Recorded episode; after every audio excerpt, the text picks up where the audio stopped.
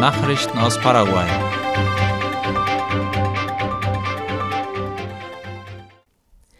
Sturm hat Sachschäden in Cruce Pioneros verursacht.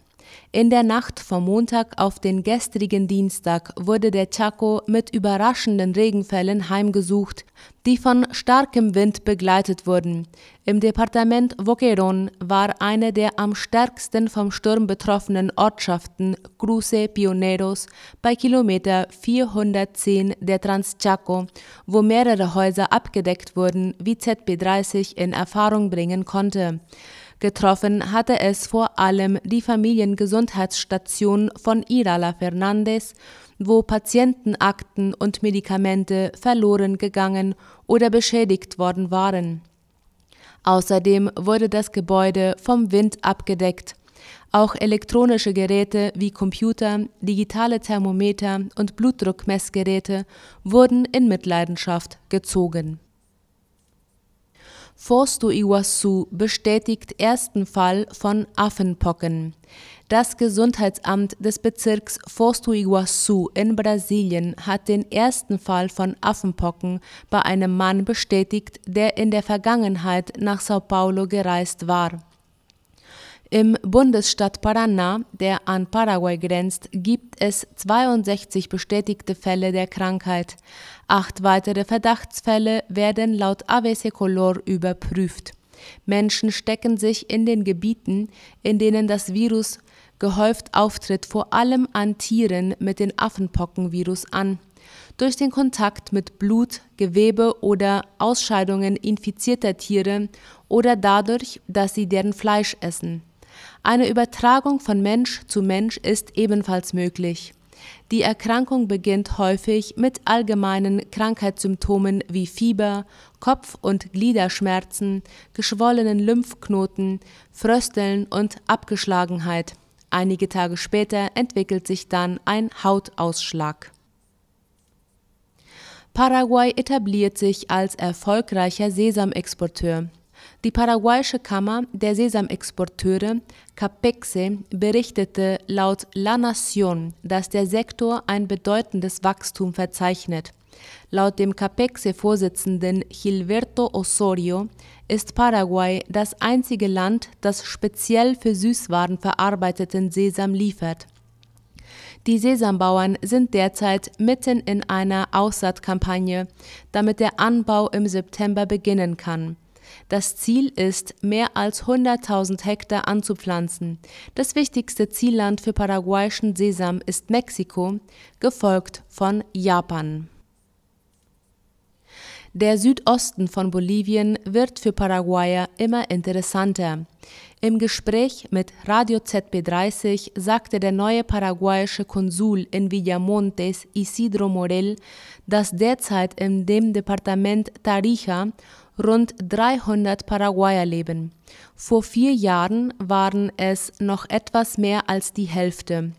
Das paraguayische Konsulat hilft den Landsleuten in der Antragsstellung und Beschaffung von persönlichen Dokumenten. Morel ist neu in seinem Amt. Im Juli löste er seinen Vorgänger, den Konsul Victor Manuel, ab, der in Rente ging. Am Rande des Turniers Copa Paz del Chaco, das am Wochenende in Villamontes fortgesetzt wurde, konnte unser Kollege Lucio Romero den neuen paraguayischen Konsul in der Grenzstadt interviewen. Laut den Aussagen von Morel kommen in den letzten Jahren vermehrt junge Menschen aus Paraguay nach Bolivien, um in Universitäten von Tarija zu studieren um für den Zweck nach Bolivien zu kommen, müssen Paraguayer einen Nachweis für die Impfung gegen Gelbfieber und Covid-19 mitbringen. Ein Krankenversicherungsnachweis ist nicht nötig. Neben Villamontes hat Paraguay in Bolivien ein Konsulat in Santa Cruz de la Sierra. Paraguay exportiert bis Juli in 136 Ländern. Das geht aus einem Außenhandelsbericht des Finanzministeriums hervor, wie die Zeitung OI schreibt. Die wichtigsten Bestimmungsländer waren laut dem Bericht Brasilien, Argentinien und Chile. Der brasilianische Markt führt die Liste der Exportziele mit 36 Prozent an, gefolgt von Argentinien mit 25 Prozent und Chile in dritter Stelle mit 9 Prozent. Nach Russland gingen bis zum vergangenen Monat etwa 4 Prozent der Exporte und den Schluss der Liste bildeten die Vereinigten Staaten mit 2,5 Prozent. Zu den wichtigsten Exportprodukten bis Juli zählten Sojabohnenöl und gekühltes Rindfleisch. Die registrierten Ausfuhren beliefen sich auf insgesamt 5.800 US-Dollar und liegen damit bei 8,5 Prozent unter den Exporten im gleichen Vorjahreszeitraum. Der Tiergesundheitsdienst Senaxa meldete einen Anstieg der Geflügelexporte von 14 Prozent bis Ende Juli. Seit dem Jahr 2021 sind die Exporte damit auf 45 Prozent angestiegen. Die Gesamteinnahmen bis Ende Juli übersteigen laut dem Bericht die 5 Millionen US-Dollar. Der wichtigste Bestimmungsort war Albanien, das Paraguay mit 589 Tonnen Geflügel belieferte, gefolgt von Angola und Mosambik. Die Rentenkasse schließt den Monat Juli mit einem Defizit von mehr als 95 Milliarden Guaraníes. Die staatliche Rentenkasse verzeichnete im Juli eine Lücke von 28 Prozent zwischen den eingezahlten Beträgen und den Gehaltszahlungen an die Rentner. Wie ABC Color berichtet, wächst damit der Minusstand des Fonds seit den letzten fünf Jahren jährlich um 22 Prozent.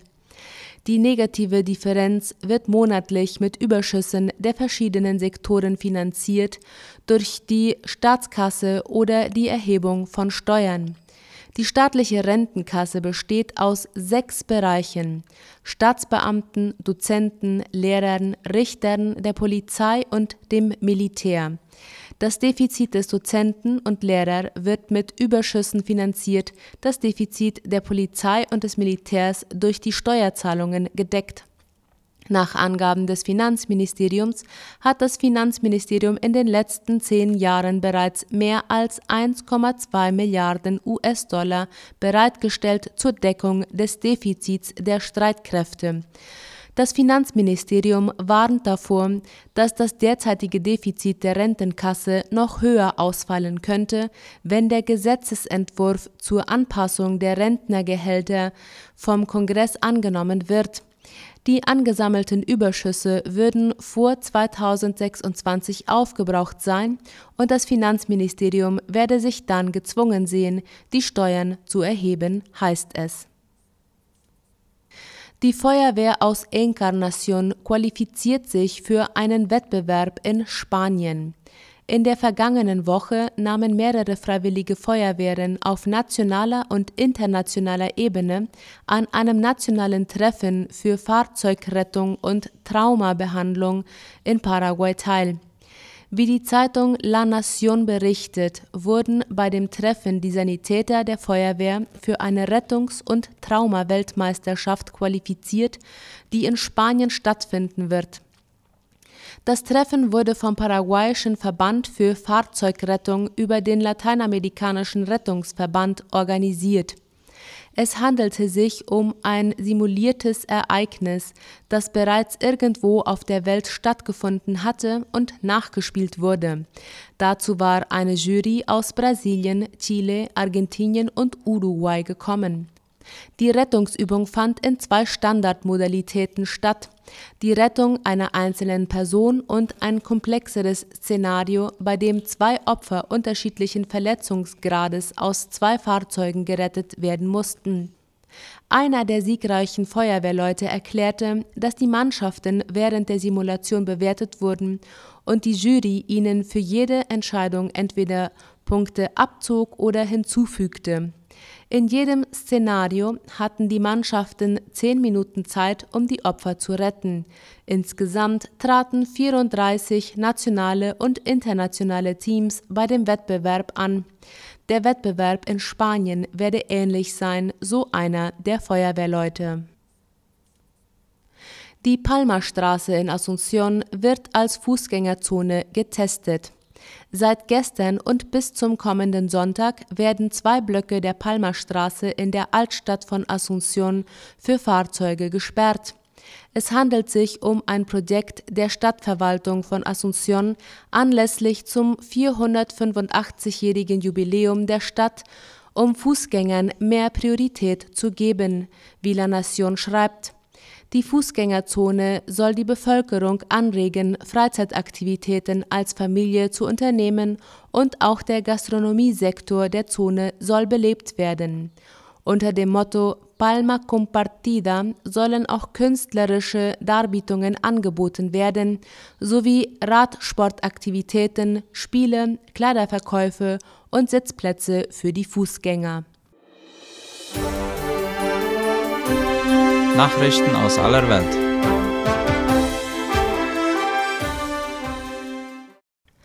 Gasturbine für Nord Stream 1 weiter in Deutschland.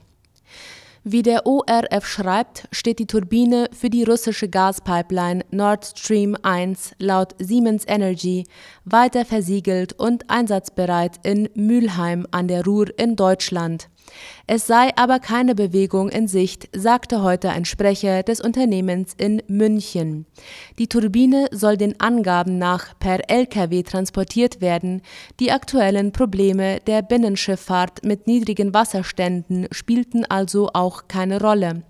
Das Gerät war in Kanada gewartet worden, steht aber seit Mitte Juli in Deutschland. Der russische Energiekonzern Gazprom hat seine Gaslieferungen über Nord Stream 1 seit Juni heruntergefahren und das mit der fehlenden Turbine begründet, die mit anderen zusammen den Druck zum Durchpumpen des Gases erzeugt.